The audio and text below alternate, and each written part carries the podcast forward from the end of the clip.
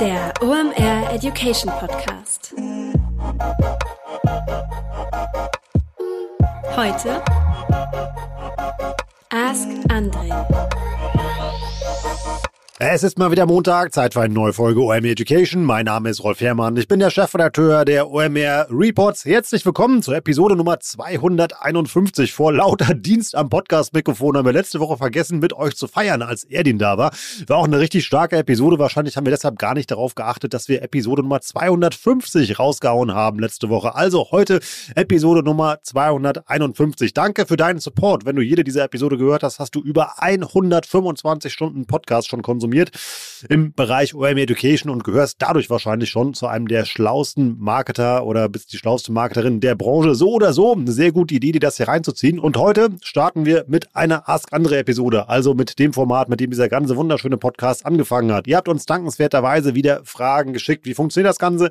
Ihr schickt uns Fragen an report.omr.com. Packt da eure Online-Marketing-Frage für das digitale Großchen André Alper rein. Er pickt sich dann die Fragen für eine der nächsten Episoden raus und dann gewinnt gewinnt ihr, wenn es eure Frage in eine der nächsten Episoden schafft, nicht nur eine Antwort auf euer Online-Marketing-Problem, sondern gewinnt auch noch einen OMR-Report obendrauf. Das haben wieder drei Hörerinnen und Hörer dankenswerterweise diese Woche gemacht und darum geht's heute hier bei OMR Education slash Ask André. Ihr wollt wissen, warum Ads, die auf Facebook funktionieren, nicht so gut auf LinkedIn performen und was man dagegen machen kann. Ihr wollt wissen, wie ihr eure Instagram-Reichweite steigern könnt, wenn die stagniert und nicht mehr weiter wächst. Und als drittes haben wir eine schöne Frage bekommen von jemand, der ein Ladengeschäft mit Click und Collect betreibt und einen Online-Shop gebaut hat, regional damit schon sehr erfolgreich ist. Und die Frage ist, ja, wie werde ich jetzt in diesem großen, weiten Internet damit erfolgreich und nicht nur in der Stadt und in meiner näheren Umgebung? Richtig schöne Fragen, richtig spannende Antworten. Ich lehne mich jetzt genauso wie ihr zurück und lausche da den Antworten des Großmeisters des Internets, André Alper. Viel Spaß bei Ask André und Episode Nummer 251 vom OM Education Podcast. Viel Spaß. Heute mit dabei Digital Effects. Das sind SEO-Spezialisten und SEO ist ein wesentlicher Bestandteil in deinem Channel Mix, über den du mal nachdenken solltest. Denn nichts lieben wir ja in diesen Zeiten als qualitativ hochwertigen organischen Traffic. Warum? Den müssen wir nicht einkaufen. Klar, SEO ist nicht for free. Du hast da gewisse Initialisierungskosten, um das Ganze aufzubauen. Danach generieren aber gut gemachte und SEO-optimierte Inhalte qualitativ hochwertigen Traffic auf deiner Website. Warum? Was geben Leute bei Suchen ein? Fragen, Probleme, die Suche nach Dienstleistungen oder Produkten und dein gut gemachter SEO-Content ist dann die Lösung dafür. Du bist da also mit Riesenschritten durch den Funnel unterwegs. Wie gut das funktioniert, zeigt ein Beispiel, was uns Digital Effects mitgebracht hat. Die haben es zum Beispiel geschafft, bei einem E-Commerce-Kunden durch SEO innerhalb von zwei Jahren den Umsatz von 3,5 Millionen auf 16 Millionen zu steigern und das Ganze zu einem Zehntel der Kosten gegenüber Google Ads. Wenn du dein persönliches SEO-Potenzial auschecken möchtest, dann geh einfach mal auf digitaleffects.de slash omeducation. Da kannst du dich nämlich für eine Beratung anmelden, um dein SEO-Potenzial einzuschätzen oder dir auch mal eine zweite Meinung einzuholen. Sicher dir also jetzt den kostenlosen SEO-Check bei Digital Effects unter digitaleffects.de slash omeducation.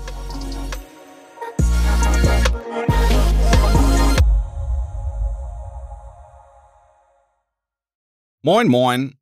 Folgende Frage schickt uns der Felix über E-Mail und zwar für eine Immobiliensoftware im Premium-Bereich ist es für mich relativ einfach über Facebook im einstelligen Euro-Bereich Leads und Interessenten für eine Produktdemo zu generieren. Leider funktionieren exakt dieselben Visuals und Texte auf LinkedIn in keinster Weise. Da sich unsere Zielgruppe hauptsächlich dort aufhält, würden wir gerne mehr LinkedIn machen. Habt ihr Ideen, wie ich die Zielgruppe effizient über LinkedIn erreichen kann oder vielleicht sogar, wie ich die über Facebook eingesammelten Leads und Kunden einen Mehrwert ziehen kann? Was sind die Best Practices für Paid LinkedIn Lead Gen im B2B-Bereich? Es gibt ja ein Remarketing-Pixel auf LinkedIn. Ähm, und dieses kann man eben einsetzen auf der Landingpage, auf denen der Facebook-Traffic landet.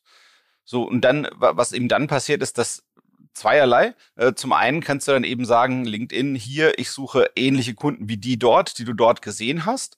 Ich, ich hoffe natürlich, ich weiß jetzt nicht genau, du bist im B2B-Bereich, also ob die Fallkennzahlen überhaupt hoch genug sind. Das ist so ein bisschen oft die Herausforderung im B2B, dass eben manche der B2C-Sachen gar nicht so funktionieren und denn B2C hat meistens größere Fallzahlen. und im B2B-Bereich, ne, ich weiß nicht, wie viele Kontakte oder, oder, oder Leads du da pro Tag generierst. Das müssten nämlich schon einige sein, damit das eben gut funktioniert. Was aber auf jeden Fall funktionieren wird, wenn die LinkedIn Tracking Pixel und Remarketing Pixel eingebaut sind auf der Landingpage, auf der der Facebook Traffic landet, was du dann auf jeden Fall sehen können wirst, ist innerhalb von LinkedIn eine Charakteristik äh, äh Übersicht, ähm, der, der Kunden, die dort landen, aus Perspektive von LinkedIn. Das heißt, du wirst halt sehen, was sind so deren Jobtitel, aus welcher Region kommen die so. Ähm, und, und das gibt dir vielleicht gute Indikationen dafür, wie du später deine LinkedIn-Marketing-Kampagnen aufsetzen kannst. Das heißt, was du dort äh, nehmen und, und nutzen wirst fürs Targeting. Ich glaube, das ist schon mal erstmal ein direkter Nutzen. Dann natürlich das Offensichtliche, also wenn, wenn, die, wenn die Fallzahlen groß genug sind, die Besucherzahlen hoch genug sind, dann wirst du auch ein Remarketing machen können. Das heißt, von den Facebook-Leuten, die auf der Landingpage gelandet sind, konvertieren ja nur ein Teil. Äh, und, und äh, was du eben machen können wirst in LinkedIn, ist sowohl die konvertierten als auch die nicht konvertierten ähm, ähm, von, von dieser Landingpage auf LinkedIn mit, mit Remarketing äh, zu bearbeiten. So, dann zum Thema äh, Visuals beziehungsweise Texte, also sprich ähm, Werbematerial, was du nutzt. Also ich glaube, bei LinkedIn einfach nur mit Bild-Text zu arbeiten, ist ohnehin schon eine große Herausforderung. Ähm, ich würde quasi gar nicht davon ausgehen, dass es nur daran liegt, dass es eben das gleiche ist wie, wie in Facebook. Also ich würde auf jeden Fall äh, sozusagen etwas Ernsthafteres oder, oder businessorientierteres bringen in LinkedIn. Aber allein schon nur mit äh, Bild und Text zu arbeiten, ist me meiner Meinung nach nicht ganz so einfach. Ähm, ich würde wahrscheinlich im Wesentlichen nachdenken über, über andere Wege.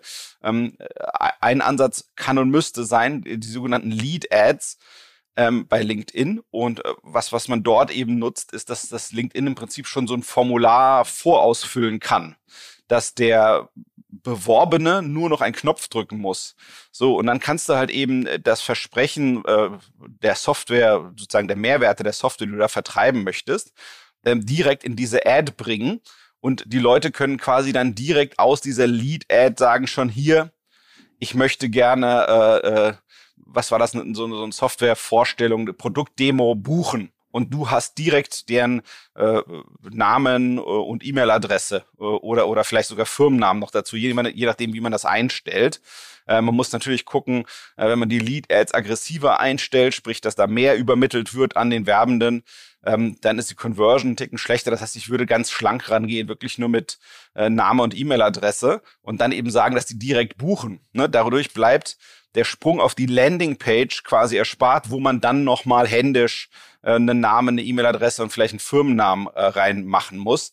Das heißt, die ganze Lead-Gen findet innerhalb des LinkedIn-Kosmos statt und, und du hast die hoffentlich in diesem Produkt-Demo-Ding drin und hoffentlich äh, konvertieren die genauso gut wie das, was du sozusagen über Facebook und über die Landingpage dann an Leads bekommen hast. Das müsste zumindest eigentlich so sein.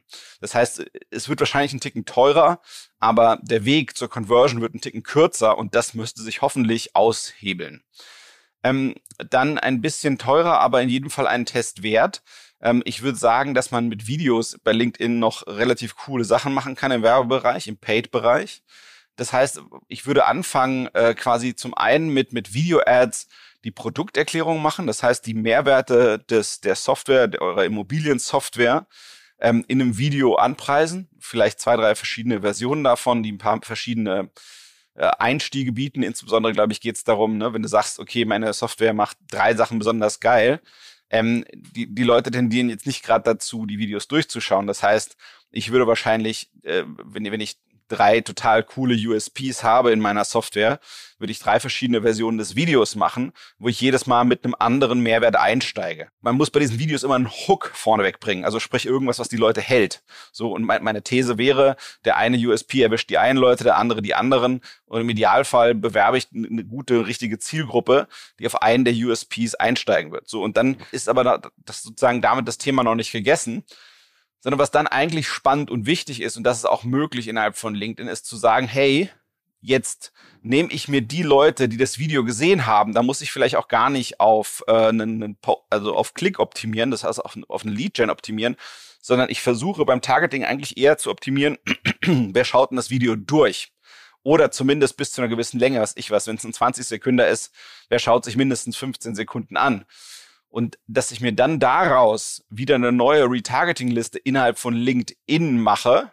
Und die kann ich halt eben eben aggressiv bebieten, weil die waren schon irgendwie angesprochen durch das, was ich mache. Und dass ich die dann wieder getrennt anspreche. Und da lohnt sich halt auch vielleicht den, das mehr auszugeben, äh, was man da machen kann.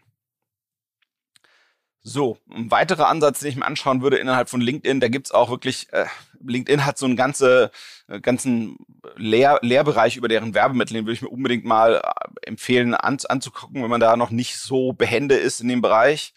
Ähm, da gibt's auch sowas wie so ein äh, Starter-Guide for LinkedIn Message Ads, ja, und, und auf die, darauf will ich hinaus. Das heißt, man versucht eben mal diese Message Ads durchzu, äh, durchzuprobieren, wo und wie gut die äh, funktionieren. Ähm, das ist im Prinzip, dass die, dass die Werbung, die du auch schaltest, eben nicht im Feed landet, äh, wo, wo der, die meiste Werbung bei LinkedIn stattfindet oder sagen wir mal rechts vom Feed oder rechts oben vom Feed, sondern eben im Postfach der Leute. Da find, passiert ja auch mal relativ viel, äh, alles von irgendwelchen äh, Kontaktanbahnungen, Salesanbahnungen, Personal, tralala. Da passiert immer recht viel, glaube ich, und, und Kooperationssachen. Also die Leute, denen ist ihr Postfach schon wichtig und die Ads dort, die sind, glaube ich, in jedem Fall äh, äh, ein Versuch wert. Ähm, es gibt dafür ja sehr gute, sehr gute Anleitung. Selbst bei LinkedIn würde ich unbedingt mal ausprobieren. Ähm, da kann man auch ja, dediziert die Blöcke dann äh, äh schneiden, sodass man da Tests laufen kann. Was man dann eben nochmal, äh, muss man einfach mal gucken, da gibt's auch nochmal so richtig Sponsored Message, Conversion Ads, also da gibt's so Sonderformen von diesen Message Ads, wo es eben wirklich darum geht, den Lead zu generieren. Also da einfach nochmal dich selbst nachgoogeln. Unter business.linkedin.com gibt's da diesen Weiterbildungsbereich, es ist ungeheuer viel drin. So, was man dann, dann eben noch überlegen kann, ähm, wie das danach aussieht. Ne? Also je schlanker und je automatisierter das danach ist, je besser wird das für dich funktionieren, weil LinkedIn wird wahrscheinlich der Lead ein bisschen teurer sein. Das heißt, du musst in deinen Prozessen eigentlich ein bisschen effizienter sein. Im besten Fall aber sind das potentere Leads im Sinne von, dass die im Durchschnitt fähig sein werden, mehr auszugeben. Sprich, ich würde an das, was du da machst, in jedem Fall direkt dran docken, deinen HubSpot oder Pipedrive oder Salesforce oder über Zapier irgendwas basteln, irgendwas in der Richtung, ähm, damit du dann wirklich schlank und professionell und automatisierst, äh, da, da die Leute rangehst und, und schnell die Kontaktaufnahmen machst, nachdem der Lead generiert wurde. Ähm, ansonsten in so einer B2B-Konstellation, wo man sehr starken Wettbewerb hat, was ich immer machen würde, ist immer noch mal gucken, die kleineren äh, Kanäle äh, an, antesten, äh, die jetzt nicht so viel, sagen wir mal, so, so komplex sind. Sprich, irgendwie ein Retargeting über Criteo, das ist ja der alte große Marktführer aus Europa äh, im Retargeting-Bereich, der eben interessante Reichweiten hat, äh, was ich mir auch angucken würde, auch für den B2B-Bereich, auch selbst sowas Spitzes wie in der Immobiliensoftware äh, im Bereich würde ich mir immer noch mal angucken. Äh, diese kontextuelle Werbung oder, oder Native Advertising, wie man heute modern sagen möchte, äh, von Tabula und Outbrain. Da kann man ja auch relativ spitz buchen äh, und gucken, ob das nicht nochmal funktioniert. Ähm, so, also Felix, ich hoffe, deine Immobiliensoftware geht jetzt durch die Decke. So, folgende Frage erreicht uns von Franziska über E-Mail. Wir sind eine Reisemobilmarke und haben circa eineinhalb Jahre gebraucht, um auf 5000 Follower zu kommen bei Instagram. Und seit einem Jahr dümpeln wir um diese Followerzahl herum. Da passiert nicht mehr wirklich was. Wir posten sehr regelmäßig Content, nicht nur im Feed, sondern auch in den Stories, hier und da auch mal Reels. Der Content hat eine hohe Qualität. Er ist fast ausschließlich professionell erstellt. Wir machen circa zwei Stunden die Woche Community-Arbeit, also liken, kommentieren und folgen. Um damals über die Schwelle der 5000 zu kommen, haben wir zwei starke Influencer-Kooperationen äh, gemacht. Seitdem haben wir auch zwei Gewinnspiele und zwei Kooperationen. Ein Account mit 110.000 Followern, einer mit 10.000 Followern aber auch da hat sich nicht wirklich etwas getan. Daher hier äh, an André die Frage, was machen wir falsch und was können wir tun, um endlich nachhaltig über die Zehntausender Marke äh, rüber zu wachsen und natürlich dann auch weiter. Ähm, ja, Franziska, schöne, schöne Frage, vielen Dank dafür. Ähm, verschiedene Gedanken. Zum einen ganz strategisch würde ich erstmal vorne anfangen, ganz gerne. Ich finde es falsch, in, in nur Instagram zu denken. Wer ein bisschen länger, also ich sag mal drei bis fünf Jahre im Online-Marketing-Bereich aktiv ist, der, der muss schon festgestellt haben, dass es immer eine starke Fluktuation in und zwischen den Kanälen gibt. Was meine ich damit? Zwischen den Kanälen, äh, damit meine ich natürlich, dass, dass eben die Leute vielleicht äh, Story-Content eher bei TikTok schauen, in einer gewissen Alterskohorte äh, als bei Instagram und, und innerhalb der Kanäle. Was meine ich damit? Äh, damit meine ich natürlich, dass das Werbung äh, in, in, den, in den Stories und in den äh, Feeds mittlerweile in einer anderen Gewichtung reinkommt, dadurch, dass die Plattformen eben Geld verdienen wollen aus dem großen Asset, was sie sich dort aufgebaut haben, äh, mit, mit den vielen äh, Zillionen Nutzern. So, äh, das heißt eben äh, diese Follower-Anzahl, ich, ich finde das nicht die richtige KPI, muss ich dir ganz ehrlich sagen. Also die Einschätzung bezüglich des Kanals äh, würde ich nicht so teilen, sondern das, das kann nicht das eine und das Wichtigste sein. Und, und zum Zweiten, die KPI ist eigentlich nicht so mein Favorit. Äh, nichtsdestotrotz keine Sorge, es, es kommt, ähm, kommen Gedanken dazu, wie man innerhalb dieses sehr engen Rahmens, den du steckst, äh, arbeiten kann. Ich würde aber trotzdem an dieser Stelle die Gelegenheit nutzen, eben das Ganze breiter zu denken. Das heißt, für, für mich wäre eigentlich immer äh, die, die Single Source of Truth eigentlich die Homepage des Unternehmens. Das heißt, dass man guckt, dass man eben ohne eine Plattform die Reichweite direkt mit dem Kunden äh, aufbaut und äh, da da sozusagen ohne ohne eine Plattform dazwischen mit den Bestandskunden erfolgreich im Kontakt bleibt. Das heißt, mein bester Case und der, der Kernfokus meiner Kommunikation wäre, äh, bestehende und potenzielle Kunden am liebsten in einem Newsletter oder einem WhatsApp-Newsletter. Und immer wenn ihr coolen neuen Content gepostet habt, dann schickt ihr den Leuten einen Newsletter raus. Guck mal, da gibt's das und das. So, und dann könnt ihr überlegen, schicke ich die gerade zur Plattform A, B oder C oder mache ich das auf meiner Homepage? So, das wäre, sag mal, das Endspiel, auf was ich zuarbeiten würde. Und das, die ganze Aktivität auf den Plattformen, die wäre für mich eine zuarbeitende Maßnahme dafür. Aber das andere wäre mein Endgame. Das Arbeiten ohne eine Plattform dazwischen, weil das, die Plattform, sie ändert die Regeln und sie ändert die Bedeutung im Marketingmix. Und, und äh, das heißt, langfristig ist das immer der Kern der Sache. Und du sprichst ja jetzt schon über Zeitraum von anderthalb Jahren. Ähm, ich würde eben gucken, ne, heutzutage ähm, mit, mit, mit solchen, wenn du sagst, das ist richtig geiler Content, dann würde ich irgendwie YouTube Shorts ausprobieren, was sozusagen der Angriff von YouTube auf diese Story-Welt ist. Ähm, oder es gibt quasi ähnliche äh, Story- und Reel-artige Formate, die man auch auf die Homepage packen kann, äh, die dann gegebenenfalls in den Google-Suchergebnissen rauskommen. Das heißt, ich würde immer denken, äh, ein Stück Content und dann das distribuiert auf die verschiedenen Kanäle und die beste Version des Contents die gibt's bitte auf der Homepage und dann am liebsten noch mein Newsletter abonnieren, damit ich dann kontaktieren kann, ohne dass du wieder ähm, die Leute da ansprichst. So, dann ist eben die Frage, ne, was macht man Reisemobil? Ich sag mal Wohnmobil, damit es auch jeder versteht. Also zumindest denke ich mir, dass, dass das ist. Also was ist der Grund für die Leute, das nächste Content Piece nicht zu verpassen? So und, und darüber würde ich nachdenken. Ne? Was ist jetzt? Du hast ja verschiedene Zielgruppen. Die einen, die schon Kunden sind, die anderen noch Kunden werden können und wollen. Und das ist dann egal, ob man die Dinger irgendwie umbaut oder vermietet oder, oder, oder was auch immer man damit macht oder verkauft. Ähm, man, man muss nachdenken über die Follower und das nicht eben als, als Werbung schalten, sondern überlegen, okay, wie kriege ich den Leuten, äh, wie kriege ich den Leuten Content hinzugeliefert, der sie immer wieder den Lust macht, äh, ähm, über mich nachzudenken und dann eben auch über die Produkte, die ich anbiete oder die Dienstleistung. Ähm, so, und die Frage ist immer, warum sollen die Leute das nächste Content Piece bei dir nicht verlassen? Ja, was ist das, was, was, was sozusagen sie, sie kitzelt, mehr zu machen? Man kann da zum Beispiel denken, einen Abbinder in seinen Stories oder in seinen Content teilen, wo man ihnen sagt, hier, diese Arten Content gibt's bei mir. Wenn du einmal was gesehen hast, folge mir doch. Es lohnt sich, weil tralala zum Beispiel. Oder irgendwas in der Richtung. So. Und ich würde dann versuchen, eben zu sagen, hier, guck mal, wie schaut's denn aus mit Educational Content? Ähm, die Skandinavien-Packliste für äh, das Wohnmobil für eine Reise im Herbst und dann eine Reise im Sommer und dann eine Reise im Sommer äh, nach Spanien eine Woche und dann äh, für ein Pärchen und dann das Ganze durchkonjugiert äh, für eine junge Familie. Und äh, das ist jetzt quasi nur eine Sache, wo man da den Content auseinanderfächern kann.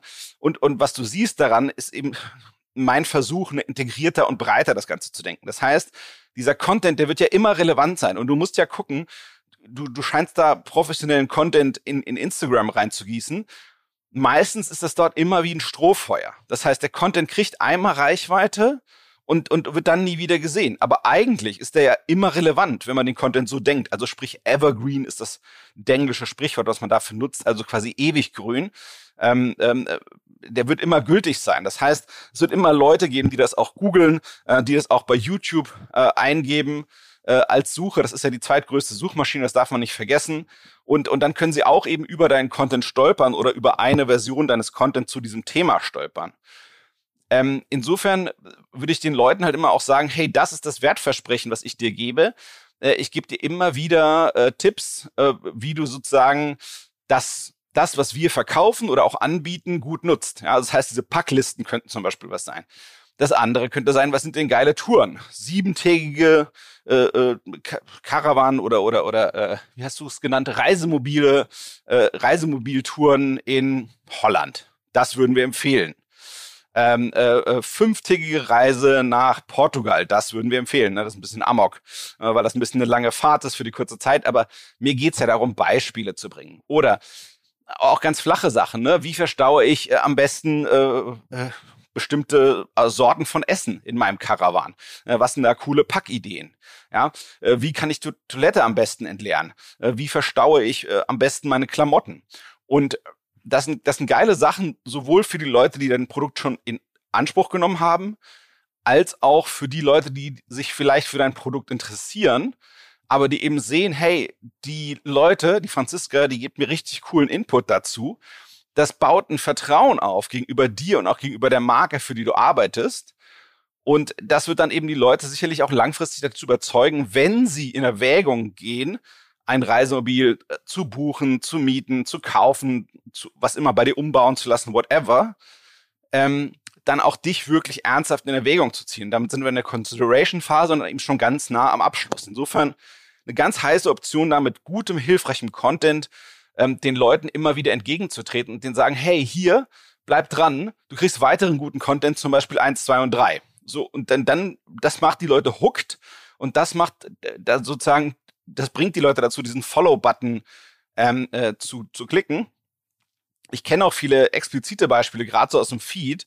Äh, da machen Leute eben eine lustige Slideshow und als letzten Slide sagen sie, hey, hier, äh, danke fürs Liken, auch wenn das ein Infobeitrag ist. Äh, folge mir doch, damit mehr Leute ihre, keine Ahnung, Reisemobile jetzt besser nutzen können äh, oder, oder coole neue Inspirationen für Ausflüge mit Reisemobilen kriegen. Und, und so würde ich da rangehen. Und das gilt dann eben auch. Du siehst, ich habe ganz selten Instagram und Follower gesagt, aber im Prinzip ist das eine Metastrategie, um eben auf all diesen Plattformen zu arbeiten. Und ich glaube, das, das wäre der Kern der Geschichte, die ich dir gerne mitgeben würde, Franziska. Insofern, ich hoffe, eure Reisemobile gehen durch die Decke wie zu besten Corona-Zeiten. Heute mit dabei Pipedrive, neues Jahr, neue Ziele und vor allem wenn du im Bereich Sales arbeitest, egal ob in einem großen oder kleinen Unternehmen, hast du sehr konkrete Sales-Ziele, die du erreichen sollst und vor allem auch möchtest. Ein strategischer Vorteil ist es dabei, wenn du den Überblick behalten kannst und dafür brauchst du das passende CRM und das ist Pipedrive. Pipedrive ist mehr als nur eine stumpfe Pipeline. Pipedrive bündelt nämlich alle relevanten Informationen zu einem Kunden für dich. Darin findest du sämtliche Vertriebsaktivitäten und Gespräche und vor allem verpasst du auch so keine Nachfassaktion und steigerst so signifikant signifikant deine Abschlusschance. Wir benutzen das hier bei OMR selber und es ist wirklich richtig einfach zu bedienen und sich darin zurechtzufinden und ein richtig tolles Tool. Also jetzt einfach mal pipedrive.com aufrufen und sicher dir da deine 14-tägige kostenlose Testversion und erreiche so viel einfacher deine Ziele für 2024.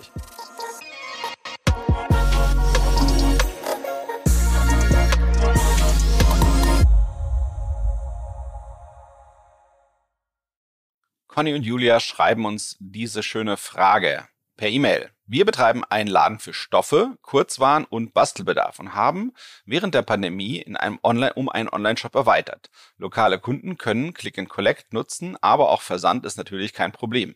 Was wären die ersten Schritte, um den Shop überregional bekannter zu machen und auch das Google-Ranking zu verbessern? Als noch kleine Anbieter sind wir in unserem Budget leider sehr begrenzt. So, und dann haben die beiden, äh, ganz interessant, eben eine Shop-Domain und eine Ladendomain. Also äh, man kann die Frage jetzt auf zwei verschiedene Arten äh, interpretieren. Das eine ist erstmal allgemein, das andere ist spezifischer nur auf SEO bezogen. Ich fange mal allgemein an. Ähm, ich glaube, es wäre hilfreich, wenn ihr arbeitet, dass ihr quasi, ähm, ich würde wahrscheinlich versuchen, mich auf den Shop zu konzentrieren, weil der Laden, der ist da, der funktioniert, aber der skaliert natürlich nicht. Und der Shop skaliert. Ähm, die Frage ist, braucht der Laden dann eigentlich noch eine eigene Domain oder müsste man eigentlich versuchen, eine starke Marke aufzubauen und der Laden und der Shop müssten dann gleich heißen. Das tun sie aktuell, glaube ich, nicht. Ähm, das müsstet ihr mal erwägen. So. Und wenn ich jetzt ein kleiner Shop wäre, der nischig und spezialisiert ist, ich glaube, das, wie ich mich abgrenzen kann gegen andere Shops ist, wenn ich mich in meiner Nische und ihr, ihr beackert eine Nische und auch eine schöne und eine knuffige und eine süße und eine liebevolle, wenn ich mich in dieser Nische dem potenziellen Nutzer meines Shops deutlich eben als die Fachperson für diese Nische darstelle. So, wie kann ich das machen? Das heißt, ich kann zum Beispiel die Produkte, die es bei mir zu kaufen gibt, besser beschreiben. So, jetzt ist natürlich die Herausforderung, ihr verkauft vor allem Dinge, die optisch funktionieren, ne? sprich Stoffe etc. pp. Und da, das heißt, das sind Muster. Das heißt, das ist natürlich jetzt erstmal, wenn man euch eh schon kennt und auf euren Shop kommt, dann ist der Shop sehr tauglich, so wie er ist, weil ich kann da schöne Bilder sehen und kann mich dann optisch entscheiden zwischen den ganzen Optionen, die ihr mir anbietet. So, jetzt gehen wir aber hin, nicht dazu, den Shop quasi nicht anzuschauen aus, de, aus der Brille heraus der Leute, die euch schon kennen, sondern wir gehen dahin zu den Leuten, die euch nicht kennen. So, und damit die besser erkennen und verstehen, was es bei euch gibt, muss es eben verschiedene Wege geben, diese Leute zu euch zu bringen. Aber was unheimlich helfen würde, ist, wenn Maschinen, also sprich Algorithmen, also sprich auch die Suchmaschine, besser verstehen könnten, was genau bei euch zu finden ist. Das heißt, ich würde versuchen, jeden Stoff und jede, sagen wir mal, Materialien, die man anbietet, in Prosa, in euren eigenen Worten zu beschreiben. Insbesondere, wenn ihr das ohnehin ähm, hauptberuflich macht. Ich, ich würde mal stark vermuten, bei einem Shop oder beim Ladengeschäft dieser Art, ist nicht zu jeder Ta Tageszeit gleich viel los. Und es könnte halt ein genialer Lückenfüller sein, wenn ihr quasi eure, eure Produkte in eurem Shop immer mit der Zeit, immer gerade wenn wenn gerade Lagtime ist, also sprich gerade kein Kunde im Laden steht und keine äh, Online-Bestellung abzuarbeiten ist, diese Zeit nutzen, um da eben einen schönen Prosatext dahin zu verfassen. Ich habe gesehen, äh, da, da gibt's äh, äh, so eine einen Stoff mit Legosteinen. Ich habe natürlich Legosteine gesagt, ihr habt das neutraler gemacht, aber ihr könnt ja einen Fließtext machen und da kann man ja sagen, hier, das sind Bauklötze und die erinnern ein bisschen an Lego, äh, ist aber nicht klar, welche Marke das ist. Äh, diese äh, Klötzchen äh, sind in, in folgenden Farben äh, oder dann gibt's halt irgendwelche Muster. Und versucht doch mal diese Muster äh, in Worte zu fassen äh, und mit Begriffen zu beschreiben, mit denen ihr auch mit euren Kunden sprechen würdet, wenn ihr denen erklären wollt, was für ein Stoff das ist. So, und ich glaube, die gleiche Sprache würde ich eben suchen und versuchen, dort auch niederzuschreiben, ähm, damit der Shop so ein bisschen mehr, mehr kriegt als nur Bilder. So, und wenn ich dann etwas sehe, was so optisch ist, wie das, was ihr verkauft, dann würde ich immer denken, A, Instagram, B, Pinterest. Sprich, äh, die Plattformen, die ohnehin sehr visuell getrieben sind und auch eben äh, mit statischen Bildern gut umgehen können, äh, in die würde ich eigentlich versuchen, eure Produkte reinzubringen. Das heißt, ich würde schauen, dass ich im Shop eine Möglichkeit bringe, dass sich die Leute die Sachen bei Pinterest merken können. Und ich glaube, Pinterest ist ja gerade im äh, in der, im Bereich Innenausstattung und, und Design äh, auf jeden Fall ein Feld, auf dem ich mich gerne tummeln würde. Und auch dort und insbesondere dort hilft es, wenn, wenn die, die Pinterest-Algorithmen und, und äh, Sammelei, Datensammelei eben auch Text findet rund um das Bild, ist es sicherlich klar, die sowohl Pinterest als auch Google, also die mit Bildern arbeiten, die versuchen besser zu verstehen, was ist denn auf dem Bild, um dieses Bild den Leuten ausspielen zu können, wenn es relevant ist aber es hilft unheimlich, wenn da eben Text drumherum ist. Dann kann die Suchmaschine da viel besser äh, Kontext reinbringen. Sprich, ich würde bei den Stoffen eben auch hinschreiben, was man daraus zum Beispiel machen kann. Ja, oder, oder wir haben gesehen, unsere Kunden haben daraus schon gemacht X, Y und Z. Und dann, dann kommt man eben so Stück für Stück zu den eigentlichen Nutzungscases und das ist eben so, wie der Kunde darüber nachdenkt. So, das wäre quasi sozusagen der organische Weg, äh, den ich da auf jeden Fall gehen würde. Das zweite wäre es, wenn ich jetzt sagen würde, ich habe ein gewisses Budget, was ich als allererstes testen würde, wäre tatsächlich Suchmaschinenwerbung, weil es ist einfach. Im Vergleich zur Suchmaschinenoptimierung, das ist sicherlich das, was mir persönlich äh, am, am meisten am Herzen liegt und was ich sozusagen meine ganze Karriere lang gemacht habe. Aber wenn man ehrlich ist, in so einem Case wie eurem, eigentlich müsste Suchmaschinenwerbung einfacher sein. So, und dann kann man ja auch ganz, ganz eng buchen. Ja? Das heißt, wenn jemand sucht Lego-Klötzchen Stoff oder Lego-Klötzchen Bettdecke oder so, dann ist ja euer Produkt, was ihr da habt in eurem Shop, hoffentlich relevant und darauf könnte man versuchen zu buchen. Und man kann das ja äh, relativ defensiv machen. Ja, man kann ja da eben äh, ein bisschen testen und sich auch Hilfe holen, ähm, was ich da auf jeden Fall für Einsteiger immer empfehlen würde ähm, aus der Welt äh, von OMR, wo auch dieser Podcast äh, sozusagen entstammt. Da gibt's ähm, sowohl äh, Online-Literatur als auch Kurse. Ich glaube, die heißen dann Reports, äh, die, die Bücher, die Lehrbücher, die digitalen und die Kurse ähm, heißen, ähm, na, ich fällt mir gerade nicht ein, aber wenn ihr es äh, OMR Education googelt, dann findet ihr für den Bereich AdWords dort allerlei, also sprich das, das Google Werbeuniversum. So.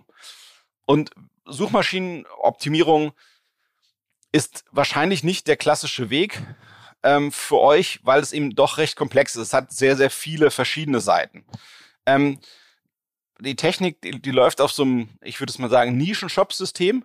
Das scheint aber fein zu sein. Das ist jetzt, das, das kann man auch nicht so leicht austauschen, wenn man so ein kleiner Shop ist, der jetzt äh, ja da, da, das noch nicht in großen skaliert macht und dann würde man da äh, vielleicht was anderes wählen. Aber die Shop-Software, sag ich mal, ist okay. Ja, ich würde mich tatsächlich im Kern darauf interessieren, an eurer Stelle wirklich guten Text-Content zu den Produkten dazu zu liefern und dann vielleicht noch einen Blog betreiben auf dem Shop, wo man einfach immer wieder berichtet über äh, Projekte eurer Kunden und äh, welche Stoffe die dafür verwendet haben und wie das Ergebnis aussieht. Das heißt, ich sag mal ein Blogbeitrag, der André, der hat äh, äh, sich eine Bettdecke genäht aus diesem Stoff.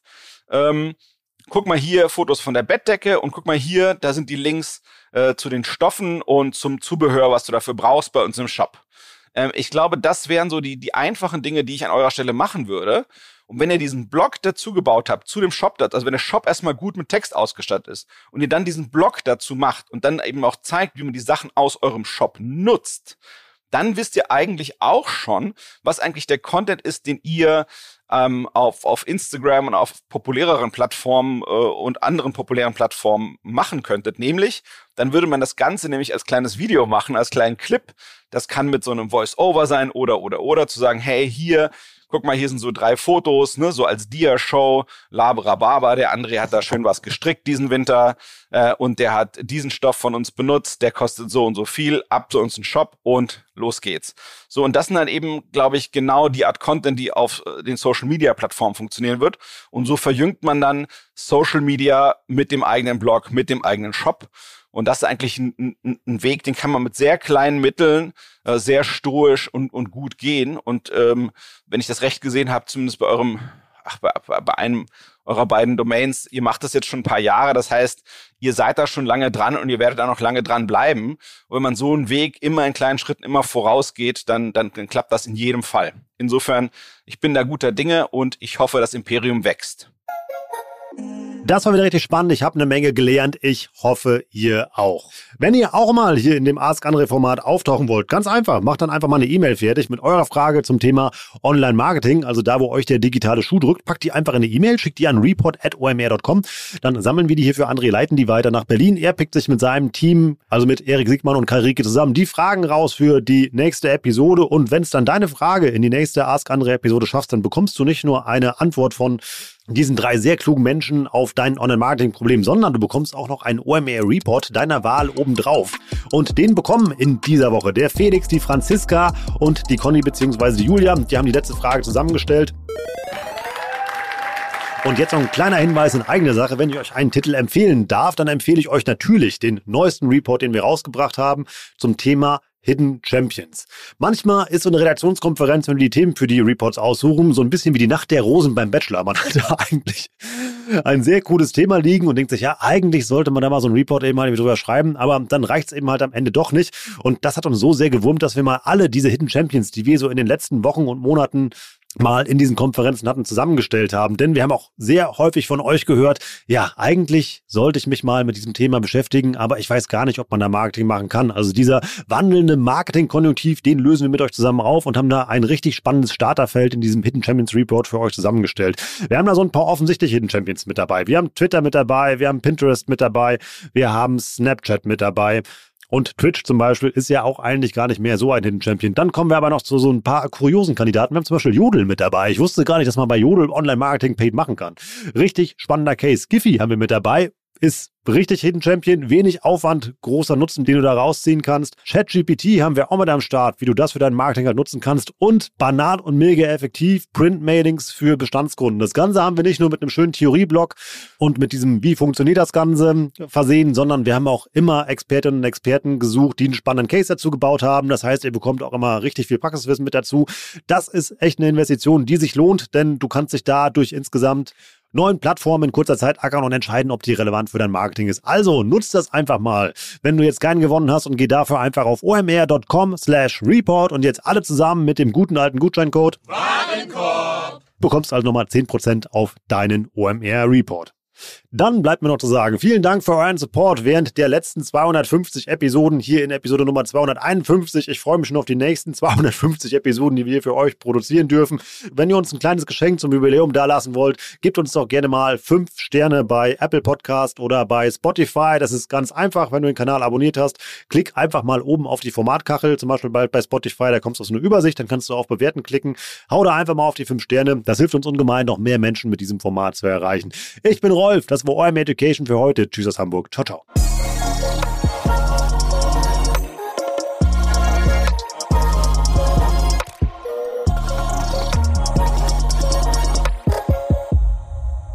Dieser Podcast wird produziert von Podstars bei OMR.